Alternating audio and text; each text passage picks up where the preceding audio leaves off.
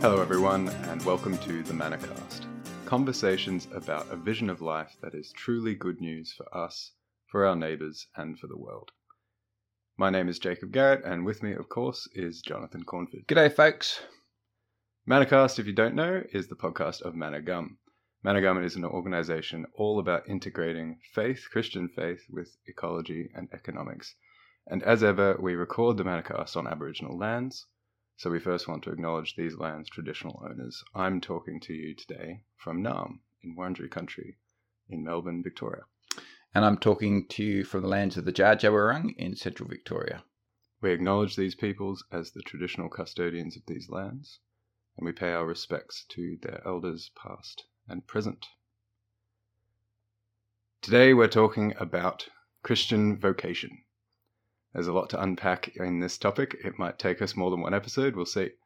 For me, this topic starts personally with something of a crisis of faith around when I was late teenage or early 20s, where I was struggling to see what difference being a Christian really made to life. I'd grown up going to church, I believed the gospel, but around that time, I stopped being able to, or I, I had this problem around what does it really make a difference to here and now?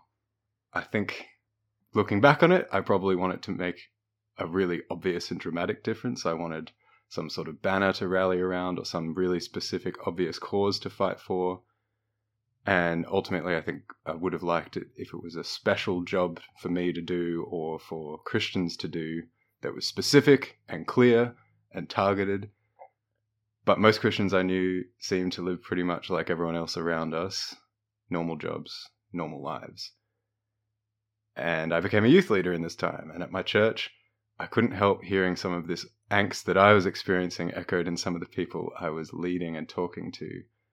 Whether they'd grown up in the church or whether they'd be coming to the Bible for the first time, at least for me, I felt not able to adequately talk about what made life following Jesus distinctive to other life. I couldn't really say what the job of a Christian in the world was. So, cards on the table.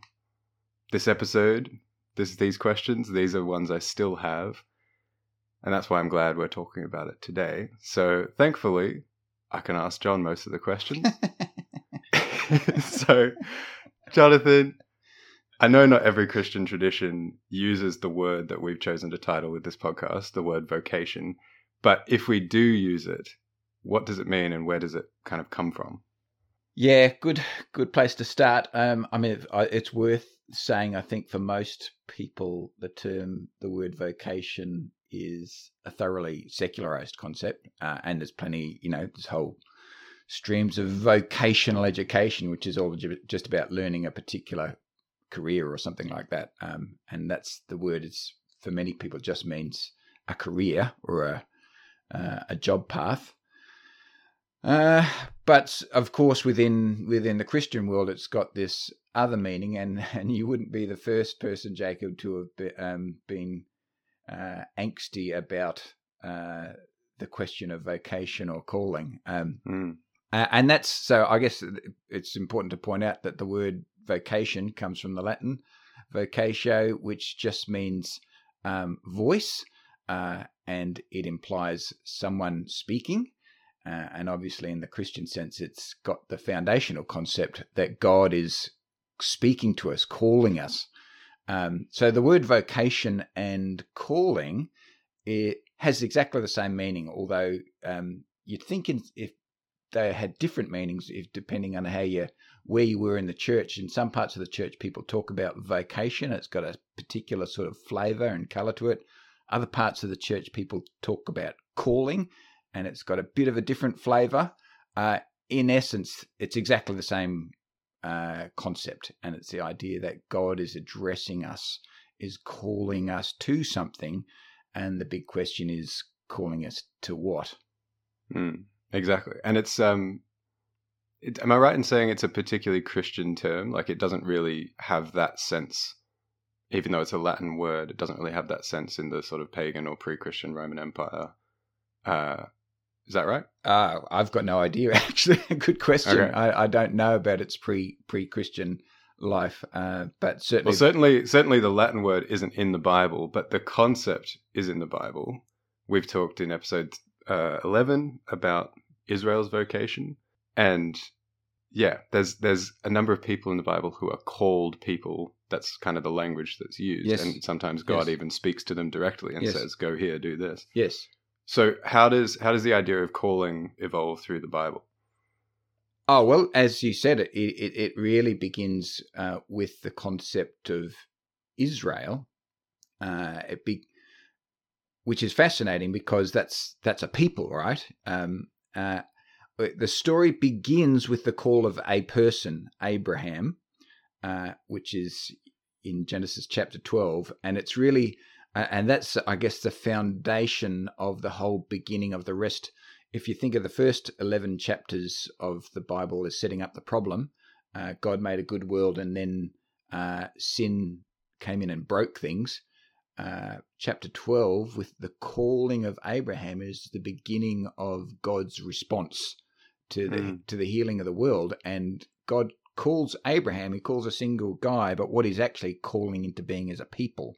And that's the whole meaning, the purpose of uh, the significance of Abraham, why, why it's so important that he's to have offspring.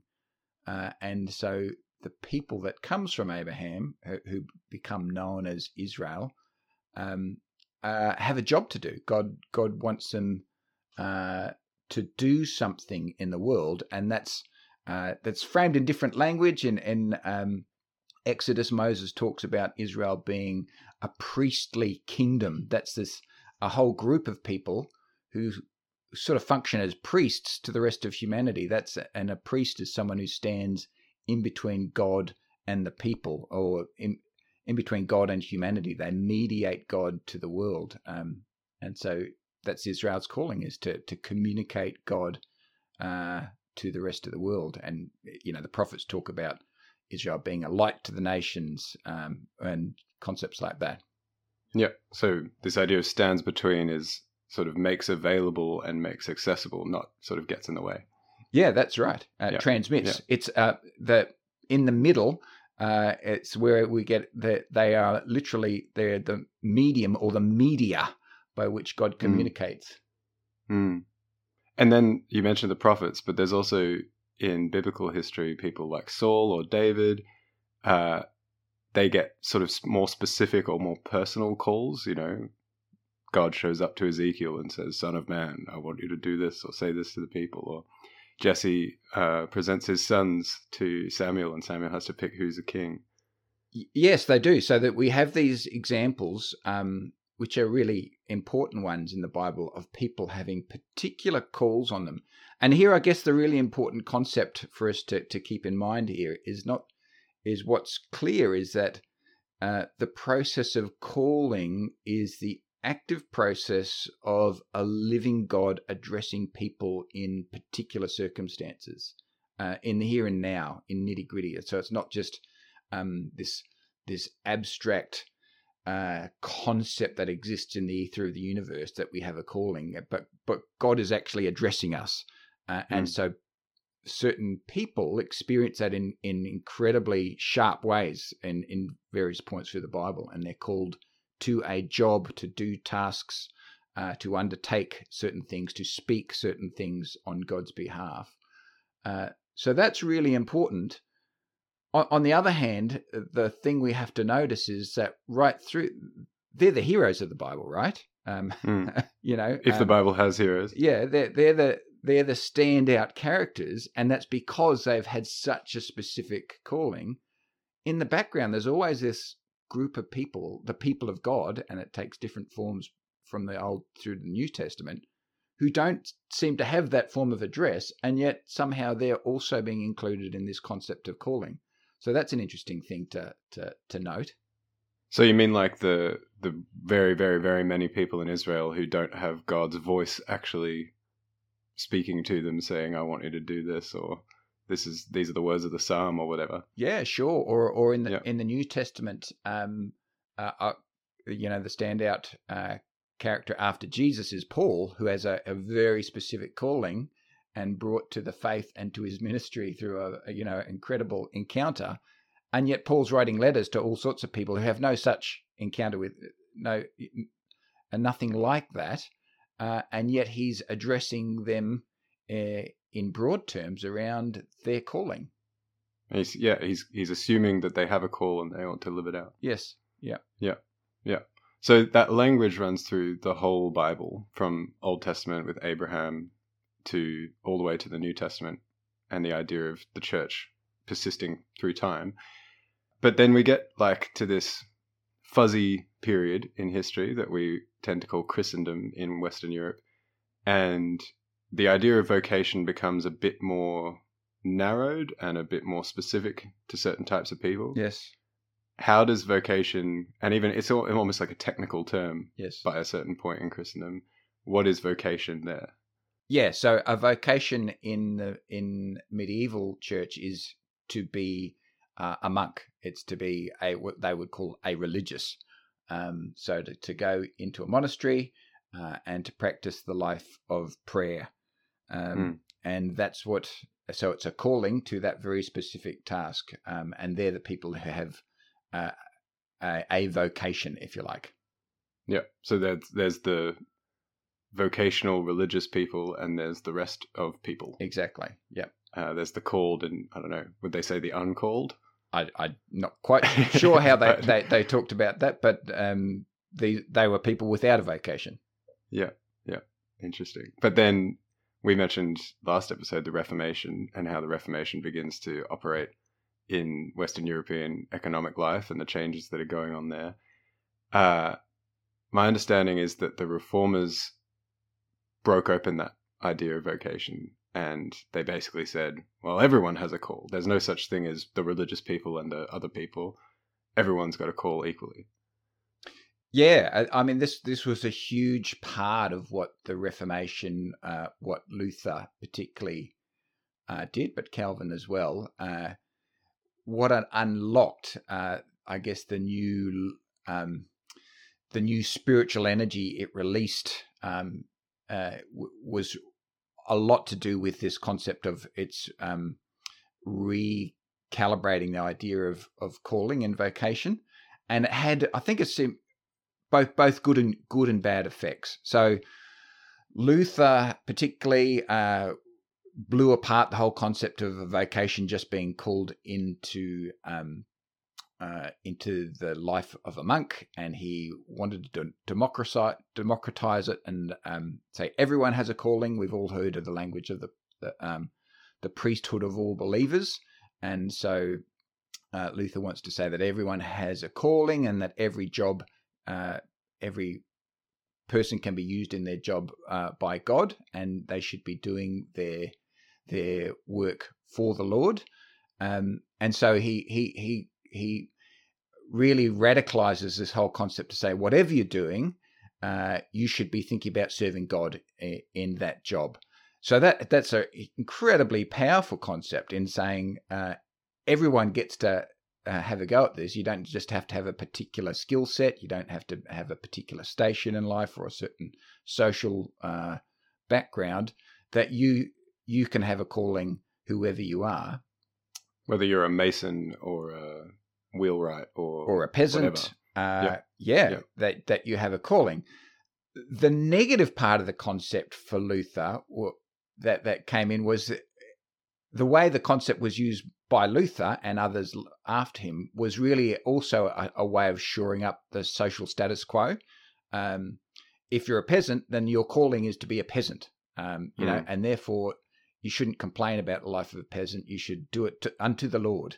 Um, Mm, and, don't try and change it either. don't try and change it. Uh, and and Luther, uh, he was, I guess you'd call him a radical conservative. Um, so he had radical ideas, but also was quite keen to conserve key parts of the social order. And um, so in the 1500s, the the big event that he was really uh, horrified by, was the peasants' rebellion, who um, and the peasants had misre- they had under seen the radical component of Luther's teaching and, and saw that, that you know that democratized that all have a calling in Christ and Christ has set us free uh, and there was the massive um, in the 1520s peasants rebellion uh, and Luther just switched hard, switched to a hardline position against the peasants, and Mm. he, um, you know, really backed up the brutal crackdown of the lords against the peasants. Um, yeah, so there's that really ugly side to to his notion of calling too, which is really about,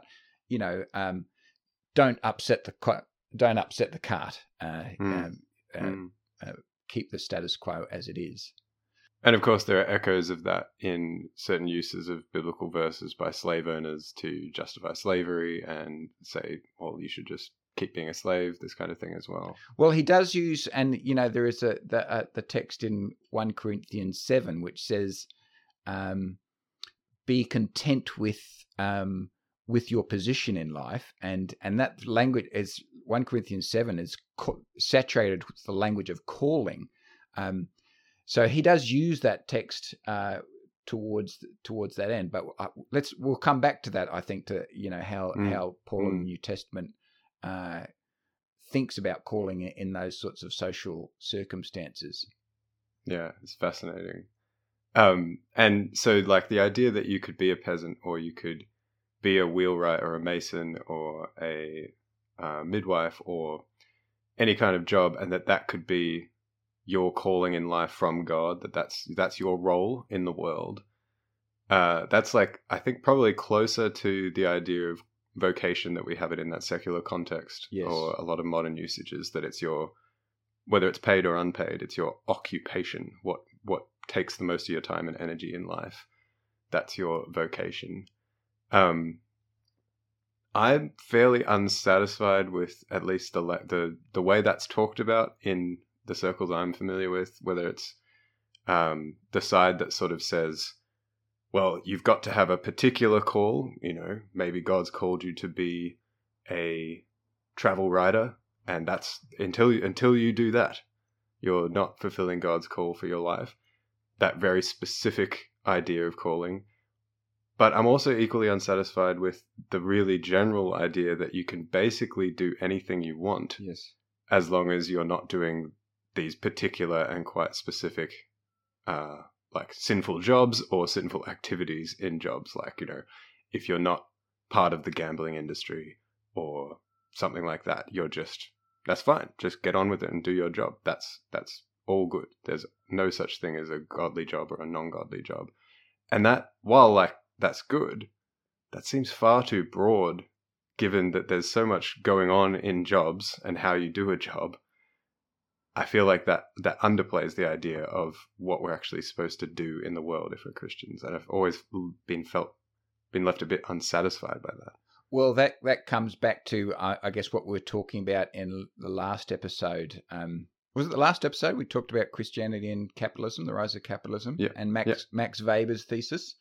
Um, so where where that that comes into play with um, with what Weber was writing about Calvinism and uh, what happened with on that side of the Reformation, uh, has a lot to do with what what, what you're describing. In, in uh, so what what you have in amongst the um, the Calvinist side of the Reformation is pa- particularly taking place amongst um, the Swiss and the Dutch and a certain group of Englishmen who basically it, it's very popular amongst the commercial classes.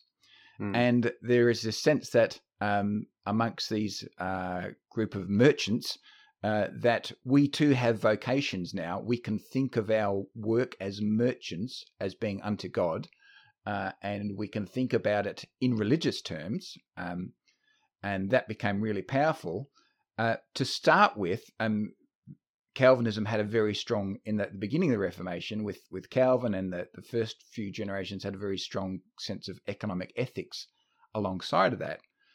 Over about a period of 200 years, they lost the um, they lost their their grasp of the sense of Christian economic ethics, um, and we won't go into that. That's a long story how how that happened, but basically what what they were left with by the end of the 17th century was the idea that we can be merchants uh, and have a calling with God, uh, but they had no sense of what Christianity might have to say for about how they might conduct their commerce. Mm. So basically, they became people with a religious fervor for making lots of money, which is what Weber pointed out. Um, and he saw, you know, he saw it as one of the root causes of of capitalism. yeah, yeah, We we talked in the last, last episode that that's not really how it happened, but certainly that was a true thing. That that was a real dynamic. Uh, there, there's idea of these um, pious merchants who were um, doing their their most unto God and making a big pile of money uh, as they did it. yeah. And and it seems like in our current context, there's a there's a strain of that that is it's kind of warped itself into well now vocation and calling and knowing knowing the right thing to do is the thing that's just personally suited to you for your Mm. your like set of gifts and your your abilities your desires in the world and that your vocation is the thing that best fits the unique you and that i even came across a book um, thinking about this podcast called the power of uniqueness um, Yes. by a guy called arthur f miller jr and another bill hendricks and i haven't read the book so this might be taken out of context but they say something that you know rings some alarm bells where they say it's wrong it is even a sin to accept or remain in a position that you know is a mismatch for you. God did not place you on this earth to waste your years in labor, in labor that doesn't employ his design or purpose for your life. This very specific idea that you are one person with one set of unique gifts and you need to find the fit in the world for that. But it's not really a fit around, or it seems like it's not really a fit around Yes. what what is Yes. right to do or needful in the Yes. world. It's kind of just what suits your personality. and and there's uh, there's two sorts of dispositions versions of that I think. Uh, so we if you see there's the one version which is um, let's call it the fairly loose and relaxed consumer version, which is the idea, um, and it there's has its secular counterparts, not just a Christian thing. Uh, that you know, um, God made me uh, as a unique individual uh, and I need to discover my authentic self, which is expressing my gifts and my creativity in my way. Uh, and that's what I'm here on earth to do. It's to express my authentic self. And it's all, you know, this whole focus on identity and so on. Mm. Um, and that's who I'm searching for is the real me, you know, to, to, to come out. Uh, on the other side of that, the more um, religiously uptight version is as you've and i think common in, in uh, probably more evangelical churches i think uh, is the one where god has a specific plan for me it's out there he's written it up it's quite specific but i don't know what it is Mm, mm. and And you've got to find uh, it. You're lost yeah, I've till got you to find it. I've got to find it, and until I found it, I'm I don't know what to do with my life. Um, uh, you know, I I've got no no rudder to work with. Um, you know, and there's all this pain and angst uh, for, and it's particularly young people. Like there's st- some adults who still have that struggle too. Um, Mm. This idea that um, God has a specific plan for me, which um, I think it can be a, quite a, for all sorts of reasons, a, a very destructive idea for people. Yeah, I've certainly experienced the uh, the angst over just wishing that God would just tell me exactly what He wanted me to do. Um, but I also there's there's a book I have read. There's a little book by Kevin DeYoung called Just Do Something, which was given to me by my fellow trainees when I finished a little ministry traineeship some years ago. And I think there's a lot of good in the book, and he's he's mostly trying to correct that idea that there's not one unique path for you, and that's the only way to fulfill God's call on your life. But I think perhaps he overcorrects too far because he says at one point that basically you can do anything as long as you aren't lazy, as long as you do it to the glory of God, you can do anything, which might be true in a sense, but it's awfully vague about just about anything and whatever you do, perform it to the glory of God. It seems to leave too much open and not really keep the edge of Christian vocation in the world. Yes, yes, that does seem. I mean, yeah, you're right. I think in in a sense, um, it's true. It's a correct statement. You can, uh, the question you can do almost anything as long as you know if you're doing it uh, to God and for God. Well, you can't. Uh, well, you can't do almost anything because there's plenty of things you just simply cannot do if you're doing it to the glory of God. So I guess that's one correction. Yeah. Um, maybe we'll come to that later. But um, but then the, the the real question hinges on what is the content of doing something for God and to the glory of God, and that's that's where I think those sorts of statements fall down. Is we've lost so much of the content of what that actually means and looks like. Um, what I would call the countercultural ethical content of the gospel. Mm, it's all kind of been leveled to it's it's all pretty good. Just go and get on with it. Yeah. Yeah. Yeah. And it's interesting, even just thinking about that idea that if we don't find God's particular voice for our life, like even someone who does have God's voice, like Ezekiel, was he not fulfilling God's call until God told him that I want you to go and be a prophet? Um, but in any case, for those of us who don't get that kind of voice, what what actually is sort of the substance, can we say, of Christian vocation? If we want to put some flesh on the bones, are there guiding principles or are there basic tenets that help it be a bit more specific than just get on with life as you find it?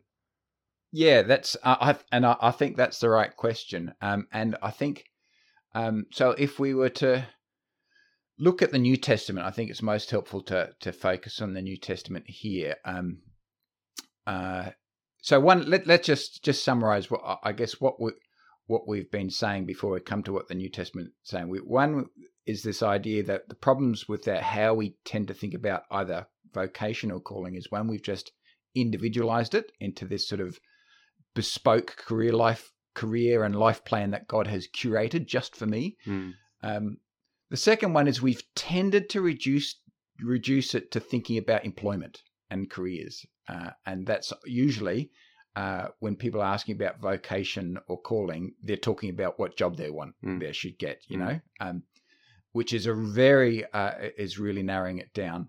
And thirdly, it's premised on um, this whole idea is that we have a, a blank slate of choice out there as well. Um, so it's premised on the whole idea of choice. Yeah. Um, uh, so we'll, uh, we'll maybe we'll come back to that. So in contrast to that, if we look, if we were to, I guess, summarize uh, how the New Testament talks about calling across the different uh, biblical authors in from the the Gospels to the letters of Paul, uh, the other epistles, um, even right through to, to to Revelation, I think you can.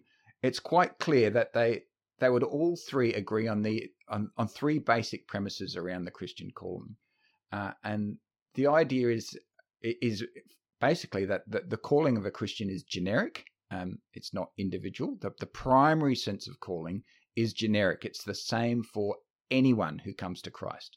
We all have the same calling. Um, and there are three sorts of levels to that. And the, the first thing is we are simply, at the, the first level, we are called to Christ and we're called to a new life in Christ. Hmm. Now, that's a huge statement. We're called to a new life in Christ. Um, and, you know, we've talked at various times in this podcast that that's so often just been thinned down and spiritualized to just uh, converting to become a Christian or born again or something like that. But actually, the the content of what the New Testament means by, by that is literally a new life, a new way of living, and that concerns our economic, social, and political lives, the ethical content of those lives, how we live them, how we uh, relate to money, wealth, employment, all that sort of stuff. Mm. Um, is what's meant by a new life in Christ. That we have to do everything differently now. Now that we're we've come in, the the world has changed. Um, so that's the first thing. We're called to a new life in Christ. The second thing, which we've really underplayed uh, in our modern concept of calling, is we're called to a new community, which is the community of Christ or the body of Christ. And that is huge. That is fundamental, fundamental because fu- what is happening in the gospel, and um, I think we've talked about in this in other episodes, Jacob. I can't remember which ones. Yeah, I think Um, episode 10 we mentioned what what the church is about. Yeah, this idea that um, we're called to actually a new form of sociality, uh, a new social life, uh, uh, a restored and healed form of human interaction. Um, So it certainly doesn't being called to a new community doesn't mean we're just called to go to church on Sundays. That Yeah. would be a pretty grey, drab uh, understanding of it. Um, Thank God. unfor- unfortunately, that's what it what has what all it has become for some people. Oh well, to be a Christian, you have to go to church, and that's about it. And I think that is part of the angst that I was describing at the beginning, whether in me or in other people I talk to, that there is this thin sense, and therefore why bother? Yeah, that's right. But but it's it's fundamental to say what our calling is is to a new community and to be involved in the regeneration of a new form of community, a new way of life, not just for ourselves individually, but amongst us as a people. And what the body of Christ is is the first fruits of this regeneration of social life. People living uh, in uh, by a different standard in relation to each other, which is, you know, the, the wonderful picture we get in Acts chapter two and four of how the transformed social life of the of um, the community of people once they're full of the Holy Spirit. Hmm. Hmm. Yeah, and it changes their whole way of being in the world. Yeah, so we are called to that, to a work of community. So that's not something we think about. Um, about we're called to build, to contribute, to to participate in uh, community. Hmm. And then the third part of the calling that is generic to all Christians is that we're called to Christ's work of reconciling uh, the world back to God, uh, which is you know that great statement from Second Corinthians chapter five, um, and it's it's framed in different ways uh, in in the Gospels. Um, uh, Matthew and Luke both have commissions at the end of their their Gospels: go out into the world and make disciples of all nations. Uh, you could, we could frame it in all sorts of ways. Um, we could simply say, put it as simply, is that we are called to serve the world for God, um, as long as eh, that, that needs to be filled out a lot. What it what it means to Mm. serve the world for God, but this huge work of, of I think the Second Corinthians quote really captures it all. The idea of reconciling the world back to God. That is, bringing a broken and hurting world and bringing it, piecing it back together in God, uh, uh, putting broken things back together, which covers a, a vast array of human potential human activity. Uh, it doesn't just mean evangelism. Yeah, although it, although it does. Or it includes the evangelism.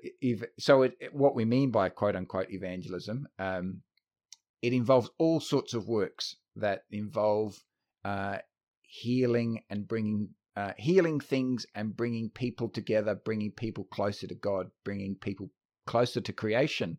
Uh, um, so there's all sorts of components, but being involved in this work of uh, God's reaching out to a broken world. Mm. And I mean, in a sense, that is what young 20 something or late teenage me was looking for in terms of a banner to rally under. But at the same time, it's it's very broad. Uh, there's a generic call, as you said, to all Yes. of us. If it's those three Yes. things for a new life in Christ, new community, and this reconciling work, as you say, that could take lots of different forms. And as we've mentioned before, if we were to be more specific about that, it risks making it not actually able to be practiced by everyone. Uh, we mentioned Paul is writing to slaves included in his letter, and he's assuming they can live out the call of Jesus in their lives despite having, in our terms, radical unfreedom and Yes, very limited yes. options. Yeah. But I guess it's not just slaves that might experience that limit of options. There's many other people for many reasons to many different extents who, you know, like you said, there's no such blank slate of choice for most of us, if any of us. We're all in a setting, we all have constraints on our uh, options. Yeah. What what are we supposed to do with that call if we can't just go out and make whatever we choose of life? Yeah, that's. Uh, I think that's a really important question, um, and that's uh, uh, one reason why I think it is important that it is a generic and really broad calling because it addresses humans in a huge uh, variety of circumstances through through history and in just in the world at today and the world through through history. Um, you, we have these three basic sort of elements to the Christian calling. And in some ways, you know, the book that you mentioned by the Kevin DeYoung, his, his book's called it's just Just do, something. Just do something. Yeah. Yeah. If you have this compo- these three understandings behind it, then I can wholeheartedly agree with him. If you have these understandings of being called to a new life in Christ, called to a new community, and to join in Christ's work, work of reconciling the world, then yeah, whatever doesn't matter what you do, just do something in Mm. that that involves that those um, those three things. Um, But I can imagine like a, a slave in the Roman Empire becoming a Christian and maybe they're working for a mine boss or something and the boss is sending miners like slave miners into the mine and their average life expectancy is like 30 or something i think from back doing ancient history because the mines collapse and there's all sorts of like problems that i mean you know mines are still dangerous places today imagine Yes. shoring them up with wood and having Yes. lit lamps that are flame based and all this sort of stuff horrible conditions to work in yes, and you're a slave working for someone who runs that kind of mine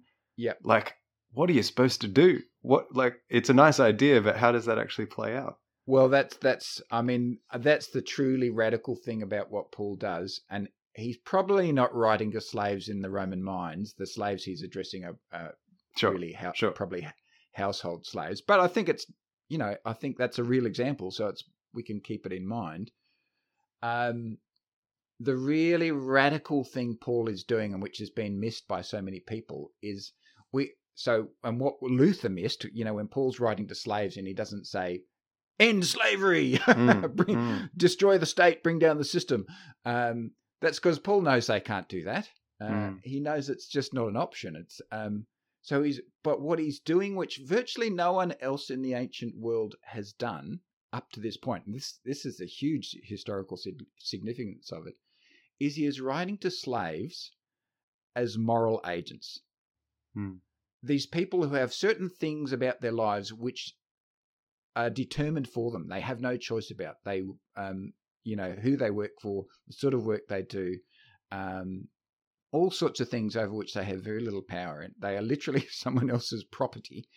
Uh, and yet Paul is writing to them as moral agents, which is huge. He's saying, okay, even in your context, um, there's a way that you can find to to serve God. And who I mean, who knows how they they lived how people thought about and um, maybe there's some historians who've done done some of this work. Um, uh, but to find ways in which you can uh, express the the way of Christ, whether it's to your the other slaves that you're working with, or the people that you're engaging with as a slave, or your master itself, uh, the ways in which you express the the radical gospel of Christ, even though you you are being oppressed Mm. all the time. Mm. Uh, you are an oppressed person, uh, and yet um, you can, even as an oppressed person, and this is the huge liberating power of it. You can you can communicate Christ, uh, and so you know maybe that's um, really just in the in the context of the mines. A slave a slave is looking out for for other slaves uh, instead of um, what may become a dog eat dog world. Uh, you know, Mm. uh, who who knows what that looks like? But it's this radical idea, and it's critical because um, we just think about this as you know middle class people in the affluent Western world for whom our our our whole presumption about life and all its different components is choice. We want choice in everything. Hmm. You know that's the the foundation of being a consumer individual. We want to be able to choose what we do, what we buy, where we live. We want to be able to choose our identity. We want to be able to all sorts of things. Where the reality is, for most people, for most of those things, they have no choice or very little scope of choice. And the question is, what what does the gospel of Christ mean for them? Because it includes them too, and it must. Um, so it's why I think we need to really strip back from our own minds this idea that vocation is all about just what we choose, uh, even though, as we will come to, that becomes important. Um, that it's still it, it's a concept that has its roots for people who have very little choice as well. And certainly there's still slavery in the world today but there's not just slavery there's just like you might only be able to get one type of job in your context with your skills with your opportunities Yeah. You know, you that that call is still relevant to you, is what Paul Yes. is saying. So, how many migrants to Australia uh, are their their qualifications are not recognised here, and you have these hi- highly trained people who are um, who are doing the late night cleaning in office blocks, uh, or you know, um, being what is it, Uber Eats drivers or something like that. You know, Yeah. um, all these um, or service station attendants. uh, Who who knows? Um, basically, because they need to live, right? Yeah. Uh, and they have they, they have to find a way to support their families. Uh, and this is something Paul recognizes. He's quite clear uh, on the importance and the dignity of of excuse me of being able to um, support yourselves and your families. Uh, so they have to live, uh, and so they may have very little choice about what who will employ them, and so they will have to accept certain sorts of jobs, and they may not be the jobs they they want to do, and yet they too somehow are being if they're being addressed by Christ, they're being they're being called by Christ, Mm. uh, and uh, for those people as much as uh, the academically gifted, private school educated young person who's coming out of school thinking about choosing a uni course and a career. Uh, Christ addresses uh, all those people, Mm. um, not not just the one ones with choice. And it's not just with jobs, of course, as we've been saying as well, Yeah, like so paid that- career, paid work. that- Yeah, uh, because there are people who can't get jobs, or people who actually um, who choose not to work. um, we've, you know, um, there have been all sorts of carer roles that people have taken on because they've seen, basically, they've responded to a need in the world and they've given their lives to it, uh, whether that's as parents or as uh, uh, or as children caring for parents or for siblings or for, whatever, all sorts of different uh, Yeah. care carer roles which people are not paid. They're but they're doing a they're they're doing something uh, to express which is expressing God's love in the world, if you like. Yeah. Um, Yeah. You know, and we need to be able to include all of those people in a sense of vocation, or or people with disabilities, for example, who the some people f- for whom formal employment is simply not a question, and yet there's still this question of what actually might they. Uh, Christ addresses them too. You Mm. know, there, there's a role. They still have a um, job in the Christian sense. Yeah, the, I think that's a good line to think. Is there's no such thing as unemployment in the kingdom of God. Mm. Mm. everyone has a job everyone has a role it's this radical idea of the new testament uh, that the whole body even and paul says especially the parts that are most disregarded that seen as the most um, what's the term he uses um, you know a- anyway the least thought about Mm. the, the bits they're the most important bits Mm. uh, so it's it's huge language, and you know I still don't think I've got my head around the implications of that. Um, but you know it's there, it's and it's something we need to wrestle with. Yeah, yeah. which which goes to that uh, younger me as well. That I I want this one one call, one job for all Christians to do, but in fact, that would be wrong-headed. There can't be just one specific uh, version of the Christian work in the world because it wouldn't be for everyone.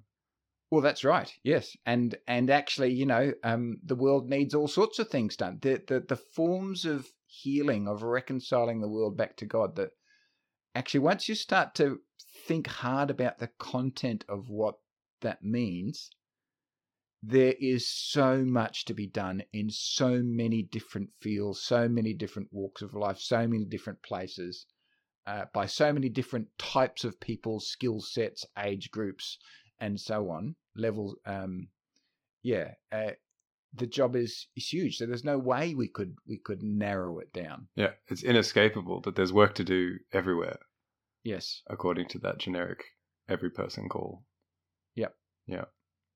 Well, I think it's thoroughly enough to be thinking about for this episode, but there's there's more hanging in the air around these things because many of us the, the sorts of people who are listening to this podcast will be in a situation where maybe we don't have every choice available to us, but we all have far more choice than, say, the peasants in Luther's time, or certainly slaves now, or in the Roman Empire. Mm. Um, and many of us still have to wrestle with okay, well, given we have a choice, how do we go about it?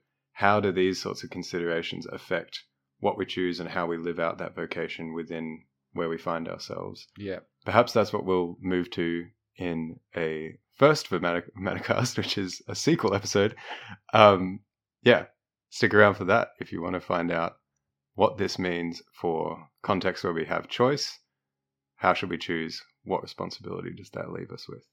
Sounds good. Thanks, Jonathan. Thank you, Jacob. See you guys next episode.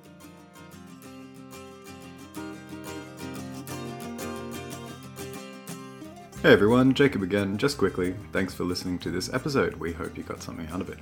If you did, why not send it to a friend? Also, if you like this show and you want it to get noticed, please leave us a review if you haven't already, wherever you get your podcasts. In the meantime, if you want more good news economics, check out Manna Matters, the quarterly publication of Manna Gum. It's available online and by post for free.